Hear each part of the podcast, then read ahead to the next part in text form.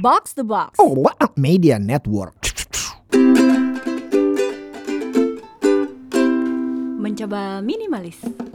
Halo Kapuri dan Kak Avo, gue Sinta. Mengurangi yang gak perlu versi gue, yaitu ngurangin insecure dan banding-bandingin diri sama orang lain. Karena hal itu bisa bikin kita gak berkembang dan berpengaruh sama hubungan kita dengan orang lain.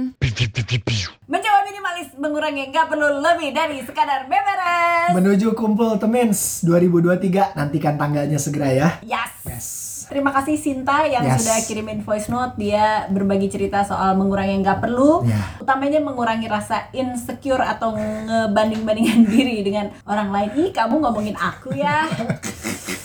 Tapi gua gua paham banget sih Pur karena nggak usah kita yang orang dua ya Pur ya. Maksudnya artis-artis aja tuh banyak yang insecure guys gitu. Bahkan salah satu soib gue pernah cerita. Jadi eh, terapisnya dia tuh pernah cerita gitu kalau dia tuh punya klien let's say sekitar 15 orangan. Dari 15 orang ini yang 10 tuh kece-kece, cantaks banget, kece banget gitu. Tapi ternyata kadar insecure-nya juga berbanding lurus tuh gitu. Jadi makin makin keren, makin beautiful gitu ya kan. Iya. Ternyata kok insecurity-nya makin tinggi. Kan warganet mulutnya pedes. Mau anda sudah jalan di catwalknya Jakarta Fashion Week, tetap aja ada yang kurang di mata warganet yang tak terlihat Betul. itu. Ah, gitu. stretch mark lah dikomplenin ya kan. Botok sudah kendor dikomenin. Ah udah. Terus pakai botok salah juga. Nah, itu dia itu.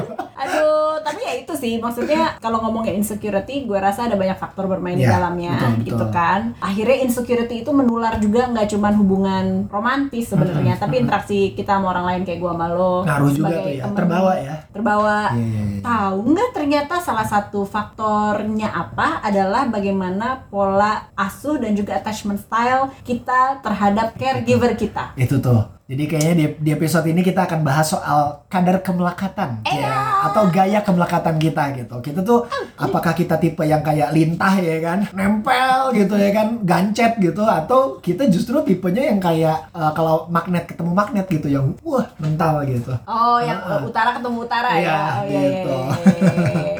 Iya, betul itu betul. soalnya kan ya namanya relasi hanya bisa berhasil kalau misalnya memang kita ketemu sama yang sefrekuensi ya kan gitu dan kalau puzzle tuh ya bisa saling melengkapi gitu ya kan nah tapi perjalanan ke situnya kan pasti nggak mudah ya Dan menjadi si puzzle-nya sendiri, kalau kita nggak paham kita bentuk puzzle yang seperti apa, akhirnya jadi suka rungsing ya ketika Yes. berrelasi dengan orang. Kalau misalnya kita udah lebih paham diri kan, lebih tahu ya Iya. kita harus gimana sama orang lain ya. cocoknya cocoknya sama yang siapa gitu Hmm. ya kan Ada bocoran juga dari Avo, kayaknya lu sempat kemarin bilang ada konselor kesehatan mental yang Iya. ngomongin gaya keterikatan atau gaya attachment. Ya, gitu. Ah. Jadi namanya Grace Suh, dia nih konselor dari New York. Dia bilang, jadi gaya keterikatan atau kemelekatan itu ternyata udah terbangun dan tercipta sejak kita dari masih baby. Seberapa Gitu. seberapa muda babynya? Dari usia 7 sampai 11 bulan itu udah kebentuk tuh gaya kemelekatannya tuh. Guys, aku tuh ibu baru guys.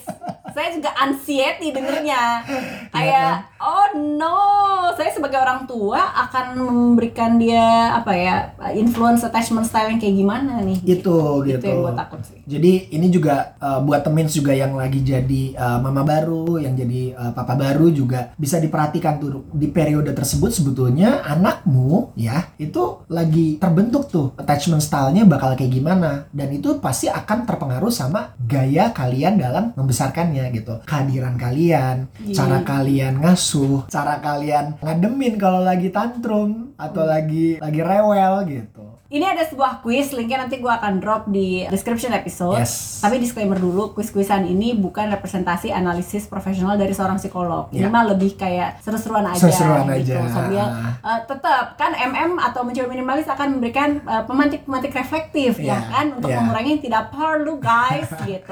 Jadi kalau tadi gue kan punya anxiety uh, tertentu karena gue ibu baru, terus begitu tadi dibilang rentang usia 7 sampai 11 bulan itu sangat mudah terpengaruh atau terbentuk. Ya. Tapi di sini ditambahin juga, memang kita bisa punya keterikatan atau attachment yang sehat di masa anak-anak. Tapi Yes. waktu kita tumbuh, kita juga akan atau maksudnya dalam hidup mungkin mengalami pengkhianatan, perselingkuhan, Yes. sehingga itu juga membentuk attachment style tertentu sehat gak sehat nanti kita cek bersama gitu ya jadi eh, bisa juga dipengaruhi oleh pengalaman hidup persahabatan hubungan romantis gitu dan Itu sebagainya tuh. dan sebagainya Sebelum kita masuk nih ya, gue mau cerita sedikit nih. Mungkin temen nanti juga bisa tebak attachment style gue seperti apa sih.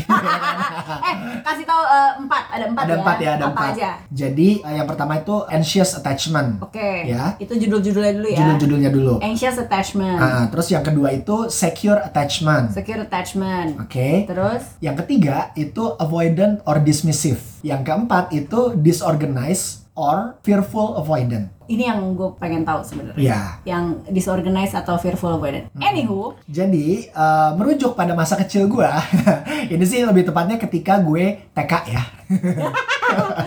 Jadi ketika gue TK itu kan ada masa-masa pas gue TK besar ya, gitu, udah mau masuk SD, itu sekali sekalinya gue dapet ranking satu di di sekolah di uh, Si TK ini. tersebut ah, ah, gitu dapat piagam ya kan? Oh. bangga dong happy dong ya kan? Tapi ketika piagamnya gue baca nama gue yang harusnya tertulis Servo Cesar Prayoga di piagam tersebut ditulisnya Servo Cesar Purnomo. Anaknya siapa? Anaknya Ardito anaknya Ardito guys. Ardito pun Pramono bukan oh ya Purnomo. Bukan Nomo ya ini Iya. Purnomo jadi terus cry ada tuh kan? kayak Cry sih enggak, karena namanya anak kecil kan belum bisa memproses emosi ya Ah, iya, gitu. iya, Cuman harus gini banget nih gue nih gitu.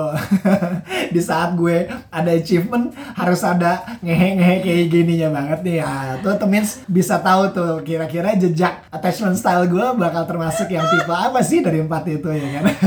ini gue pakai kerja keras ini tukang ketik kayaknya kerjanya nggak bener men gitu jadi gue nggak bisa klaim prestasi orang gitu ya Allah, kasihan banget itu itu gambaran sekilas ya Pur ya gitu. Kalau uh, kita bicara tadi kan Puring ngomongin soalnya kan hal apa sih yang bisa mempengaruhi attachment style kita? Nah, yang kayak gitu-gitu tuh. Iya, gitu. iya itu Nah, kejutan hidup tidak bisa dikontrol dan tiba-tiba ada tukang ketik salah nama aja kan kesel betul. By the way kalau mau ngikutin kuisnya ada di uh, www.attachmentproject.com slash attachment dash style dash quiz. Yes. Ya banyak tuh pertanyaan di situ. betul. Ya udah kita Nah. bahas anxious attachment dulu nggak? Ya, boleh. Anxious attachment nih guys adalah merasa insecure dalam sebuah hubungan, khawatir pasangan akan meninggalkan orang tersebut karena haus perhatian dan tentunya validasi. Yes. Tanda-tandanya apa? Setidaknya menurut website tersebut, ya kan? Ditandai dengan rasa takut mendalam akan pengabaian dan penolakan. Susah percaya orang lain, tapi secara berlebihan juga mengandalkan orang lain lagi Oh, untuk oke. memenuhi kebutuhan emosional dan mengatasi masalah mereka. Oh, Eh, mungkin pertandanya di sini adalah orang ini akan terus-terusan ngubungin lo kalau lo belum kasih kabar ke dia, mungkin dalam konteks pertemanan dekat atau hubungan romantis. yes. Kebayang ya. Udah ada yang merasa tertohok belum nih dengan Hmm. Iya, iya, iya, penjelasan iya, ini nih? iya, iya. Oke, yang kedua itu secure attachment. Nah, jadi secure attachment ini lebih mengacu sama kemampuan seseorang untuk membangun hubungan sama orang lain itu dengan eh, rasa aman dan penuh kasih sayang. Biasanya seseorang dengan attachment style yang secure itu bisa lebih mudah percaya sama orang. Mereka juga bisa diandalkan dan mereka juga eh, nggak khawatir untuk mengandalkan orang lain juga gitu. Jadi proporsi mereka tuh eh, sehat lah. Oke. Yes. Ada berapa persen orang yang secure attachment di bumi ini? Jadi kalau dari penelitian ya sejauh ini ada sekitar 50% dari populasi kita yang uh, attachment style-nya tuh secure. Oh, seenggaknya setengah dari bumi ya. Masih waras, Allah. masih eling ya kan. Semoga Anda di dalamnya, Yes. ya kan? Berikutnya adalah avoidant atau dismissive. Kalau yang tipe ketiga, takut atas kedekatan atau keintiman, ya kan? Seorang dengan tipe attachment ini sulit untuk dekat atau percaya orang lain. Eh, tipe ini akan jaga jarak, terus nggak terbuka secara emosional dengan pasangan. Avoidant attachment juga cenderung mengandalkan dirinya sendiri. Yes. Berikutnya, Ini yang, terakhir, ya. Yang Ah, yang terakhir ini disorganized atau fearful avoidant. Jadi Jadi, uh, attachment style yang ini ini kombinasi dari anxious dan avoidant. Seseorang orang dengan attachment style yang seperti ini sebetulnya mereka tuh butuh kasih sayang. Mereka tuh pengen dapat atensi, afeksi, ya kan? Ya, Di saat yang bersamaan juga mereka cenderung menghindari jadi gitu. kahayang tapi Kabita, begitu ada tapi- tapi pas ada kesempatan di depan mata nggak diambil, Yes, nggak mau gitu. menghindar gitu. Ah, ah, jadi mereka mereka biasanya let's say kalau dalam hal relasi romantis ya, mereka pengen Hmm. untuk punya hubungan romantis. Tapi di saat yang bersamaan mereka juga enggan gitu untuk mulai ngebuka diri atau approach orang yang mungkin mereka suka gitu. Biasanya kalau dari dari penelitiannya ya, orang yang punya attachment style seperti ini itu mungkin punya masalah psikologis yang lain. Hmm. Jadi itu cuman itu cuman outputnya doang gitu. see, I see. Ah, ah. Oke oke. Big group hug dulu nggak nih kita? Yes. Ya, mau yang mana pun Peluk tipenya. virtual. peluk virtual dulu, iya. Tapi juga menarik eh, ketika baca-baca lebih lanjut gitu Iya. ya. Yang perlu kita sadari, nggak berarti ketika misalnya lo ngerjain kuisnya gitu kan, Hmm. eh, in reality lo punya satu jenis attachment. Ya. Bisa jadi kombinasi, misalnya 70% ke mana, 10% ke mana, Yes. sisanya ke mana, dan dalam relasi yang mana. ini juga termasuk salah satu hal yang menurut gue penting untuk kalian obrolin nih ketika let's say lagi ngedate sama orang baru gitu. Eh. Jadi minimal kan uh, Hmm. dengan kalian menjabarkan diri kalian Ya, masing-masing jadi bisa mengukur ekspektasi satu sama lain nih. ini gue buka nih ya dari Iya. Handphone gue. Tiga, dua, satu, tebak. Avo yang mana, Pur yang mana? Saya tuh nggak pernah punya trust issue ya guys ya. Karena Karena I don't trust anyone. tagline tagline Avo seumur hidup gitu. Silakan, Anda mau mengatakan Ya, Anda tipe yang Jadi mana? gue dulu kali ya. Ya. Jadi gue selama ini berpikir kalau attachment style gue tuh secure. Secure Hmm. dalam arti gue tuh tidak pernah punya masalah ketergantungan sama orang. Hmm. Gitu. Jadi gue I Ya. can rely on myself, Hmm. I can live independently gitu ya. Ya. kan dan kesepian atau loneliness itu tidak pernah menjadi isu buat gue gitu. Karena agenda gue tuh banyak gitu. Hmm. Jadi gue nggak ada waktu untuk bergalau-galau Ya. atau being hopeless romantic gitu kan daydreaming gitu gue itu nggak ada tuh di kamus gue gitu tapi ternyata setelah gue ngambil kuisnya gue itu termasuk yang avoidant atau dismissive gitu Ya, ya, jadi? Ah, ah, jadi ternyata memang gue tidak mudah uh, membuka diri ke orang lain Iya. sama orang lain. Orang cenderung akan melihat gue secretive gitu. Hmm, hmm, Penuh penuh rahasia gitu kan. Uh, layernya banyak gitu. Padahal dari gue sendiri sejauh ini gue merasa diri gue tuh open book. You Every op- yeah, but you Ah, open yourself to a certain people with a certain version kalau Ya. menurut gue. Setelah Betul, betul. dari SD ya pengalaman Ya. Anda, jadi ada Avo yang kalau cerita soal ini dia akan menampilkan sisi A-nya. Kalau yang ini konteksnya ini dia akan menampilkan sisi C-nya Ya. gitu. Tapi to have that 360 degree itu emang butuh waktu banget. Betul. Jadi mungkin lebih ke gimana ngajuin pertanyaan yang tepat kali ya Hmm. untuk bisa dapetin jawaban yang lain lagi Karena kalau gue enggak gitu. nggak bisa, saya aja gitu. Iya. Nanti balik lagi gitu. Apa Anda nanya-nanya gitu. Anda nanya kepo doang kayaknya Anda. Bukan karena Anda peduli sama saya. Wah, iya, iya, iya. Apalagi yang nanya lewat NGL NGL gitu. Waduh, Wah, deh. sikat akan dikasih jawabannya gitu.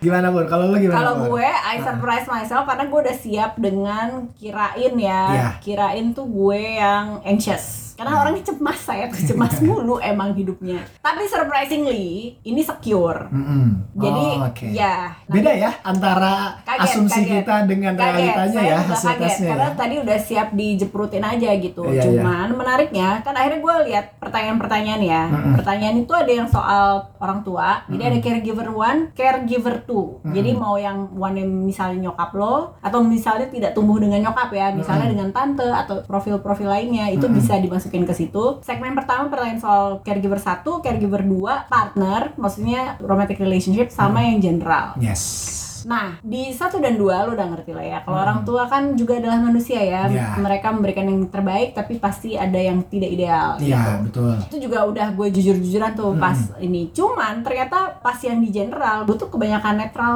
Enggak polar atau ekstrim gitu lah ya. eh, eh, oh, eh, oke, oke. Jadi gue yang kayak oh mungkin ini kali yang menetralisir GC. Ini uh, analisis gembel tapi sebenarnya. Udah daripada lama-lama mending kerjain kuisnya nanti nanti dapat reportnya seperti ini Iya. ya. Kerjain sendiri atau bisa sama pasangan. Yes.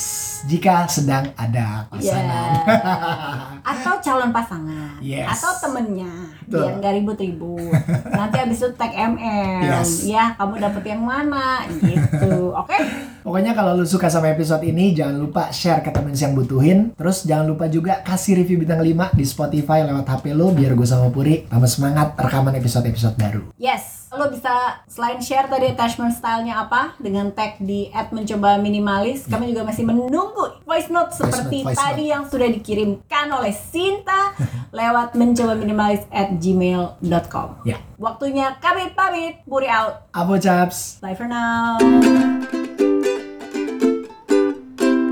Mencoba minimalis.